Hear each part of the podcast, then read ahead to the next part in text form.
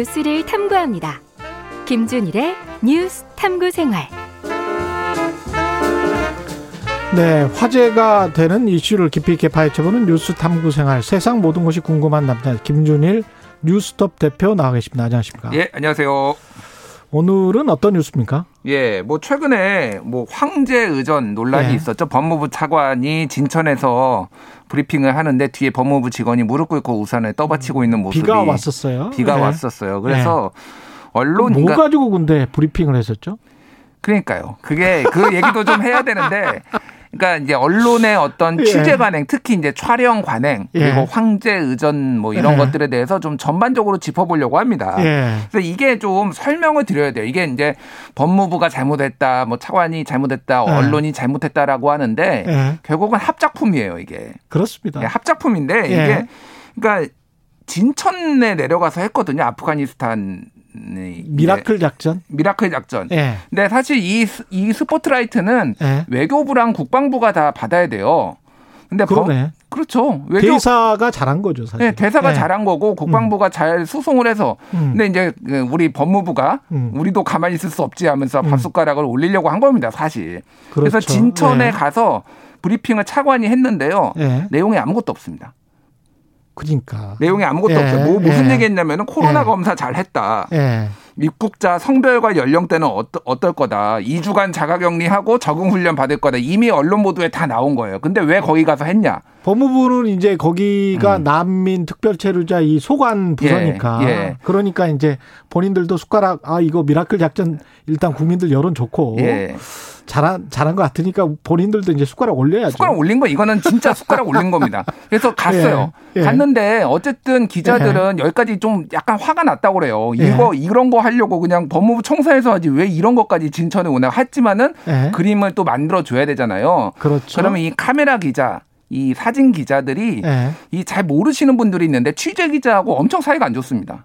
그 현장 나가보시면 뭐 꼭- 알잖아요. 꼭 그렇게 말씀하지는 마세요. 예. 아니, 뭐, 약간의 아, 뭐 음. 긴장 관계도 있고 그런데 예. 기본적으로는 뭐 협업해서 같이 잘 하고 아, 그렇죠. 있습니다. 잘 하는데 예, 예, 왜냐면은 예. 이 카메 사진이나 영상은 현장에서 놓치면 끝이잖아요. 그렇죠. 그러니까 굉장히 곤두서서 날이 서 있어요. 그래서 그렇죠. 브리핑 할 때그 예, 예. 순간에는 그, 그 녹취라고 해야 되겠죠. 어. 그러니까 녹음이 잘 들어와야 되고 예. 화면이 정 사각형으로 잘 나와야 되기 때문에 그렇죠. 예, 그런 게 있죠. 그러니까 이제 처음에는 정중하게 막 이렇게 얘기합니다. 취재 기자가 이제 취재 기자는 가서 또 들어야 될 거 아니에요. 음. 그렇죠. 근데 이제 비켜주세요, 비켜주세요 하다가 예, XX야 비켜 막 예. 욕설도 나오고 기자들끼리도 막 그래요. 그 특히 정도로 예. 검찰청 앞에서 그런 일이 많이 일어납니다. 그렇죠. 우리가 예, 예.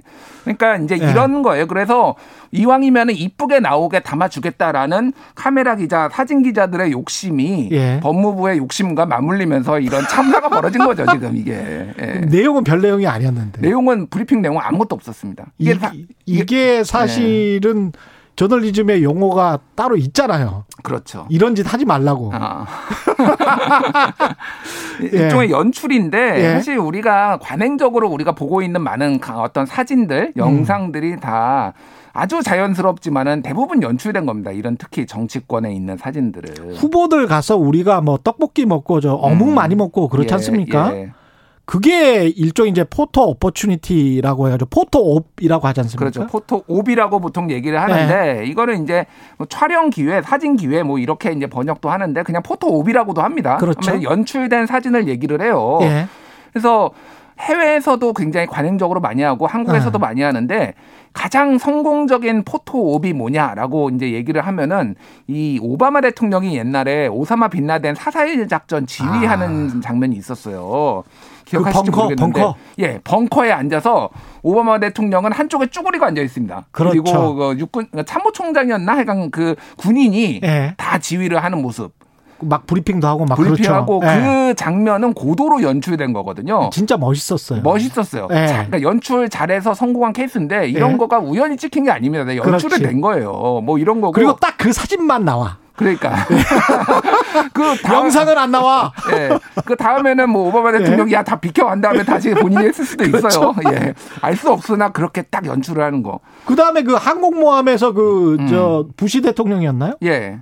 그것도 그 야 그 미션 해가지고 멋있었잖아요. 그렇죠. 그거. 플래카드 붙이고 막 예. 하면서 쫙 내가 이라크에서 이라크 뭐- 전쟁 끝냈다라고 했는데 그 다음에 미군이 한 3천 명 정도 더 죽어가지고 야 끝난 거 맞아 하면서 욕 엄청 먹었는데 예. 어쨌든 뭐 외국에는 그런 것도 있고 한국에는 기억하실지 모르겠는데 예전에 문재인 정부 초기 때 청와대에서 예. 그 와이셔츠만 입고 이렇게 그 뭐 저 겉옷을 이제 딱 어깨에 메고 예. 문재인 대통령 뭐 임종석 대통령 비서실장 조국 민정수석이 그, 그 예. 사진. 예, 그 사진도 멋있게 나왔지. 청와대 F4 예, 플라워 예, 포다 그래가지고 예. 뭐 잘생긴 사람들 뭐 하면서 그때 되게 인기 연출- 한참 좋았을 때. 한참 좋았을 때요. 막 예. 70% 찍을 때인데 이것도 연출된 거예요. 이게 뭐 당, 그렇겠지. 그럼요. 이게 예. 청와대 사진 기자가 그럼요. 연출해서 찍은 거를 그 우리 그 촬영 기자가 가서 음. 그걸 찍는 건 아니거든요. 그렇죠. 그리고 청와대 제공인데 그럼요. 사실은 이게 재벌들도 대기업도 삼성 제공해가지고 사진 많이 찍지 않습니까? 음.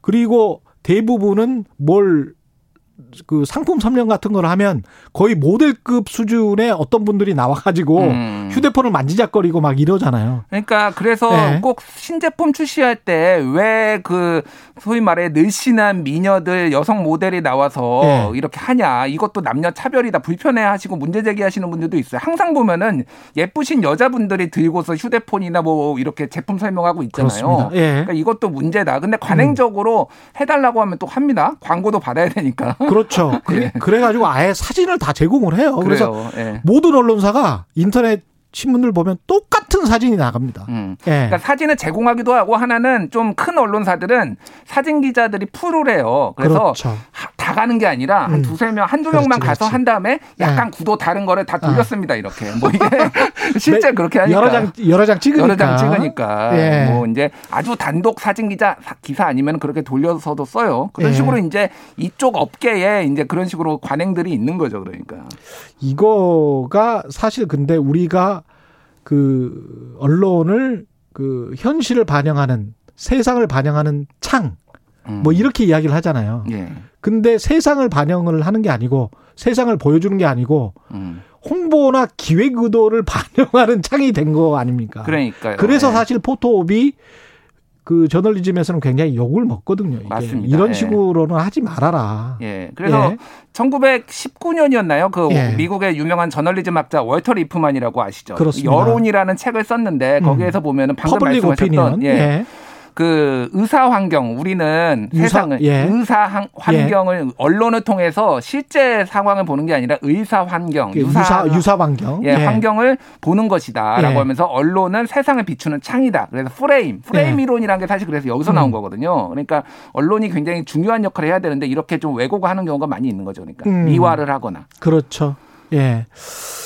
그런 것들이 참 문제가 되는데 이게 포, 그 언론도 언론사 나름대로 우리가 이제 근무 환경 때문에 음. 어쩔 수가 없다. 예. 이런 특히 이제 아주 복잡한 뭐 취재 기자들이 엄청 몰려 있고 촬영 기자들이 음. 몰려 있는 그런 상황에서는 이거는 어쩔 수 없는 거다. 예. 이런 어떤 항변도 하는데 그것도 또 일리가 있어요. 일리가 있죠. 예. 짧은 시간 내에 여러 장을 또 촬영을 하고 다른데 또 이동해서 또 해야 되고 그렇죠. 굉장히 이제 어, 근무가 힘드니까 예. 그리고 또 사고를 막기 위해서 서로 음. 취재 경쟁하다 보면은 뭐 몸싸움 나고 예전에 뭐 사진 기자들끼리 치고 받고 막 그런 일도 있었어요. 그렇습니다. 예. 그러니까 그런 거를 막기 위해서 일종의 이제 룰이 있는 건데 대표적인 게 포토라인이죠. 예. 특히 이제 검찰, 음. 검찰 포토라인 이게 폐지됐습니다. 음. 폐지됐는데 그게 조국 조국 전 장관 때문에 폐지한 거냐 이제 막 그 논란도 있었고 그랬는데 예. 피의자가 아직 피의자일 뿐이지 이게 확정된 게 아닌데 형이 이 예. 사람을 공개적으로 망신을 주는 게 맞느냐라고 해서 음. 포토라인을 없앴는데 한동안 검찰은 없앴는데 경찰은 있어가지고 경찰에서는 다 그렇죠. 포토라인을 쓰고 예. 검찰은 안 쓰고 막 이런 물- 문제들이 있다가 경찰도 제한적으로 아주 음. 공인을 제외하고는 포토라인을 안- 없애기로 했다. 근데 공인이 너무 좁다라는 얘기도 나오고 있어서 음. 이를테면 공인이 어, 지금 어떻게 돼 있냐면 법무부 후- 어, 검찰 훈령에 따르면은 차관급 이상 공무원, 국회의원, 지방자치단체장, 고등법원 부장판사, 대검, 대검찰청 검사야 뭐 이런 사람들만 공, 공인이에요. 이것도 사실은 예. 정말 언론 자유를 고민한다면 이런 것도 좀 생각을 해봐야 돼요. 경찰이나 법무부가 왜 공인의 기준을 정해줍니까? 그러니까 자체 기준이긴 한데 예. 그거를 이렇게 하면은 예를 들면 대기업 총수는 공인 아닙니까? 뭐 대기업 총수 당연히 공인이죠. 승리, 승리 그 뭐 버닝썬 승리는 그런 공인이 아닌가요? 그 사실은 김준일 대표도 똑같이 미국에서 공부했지만 예.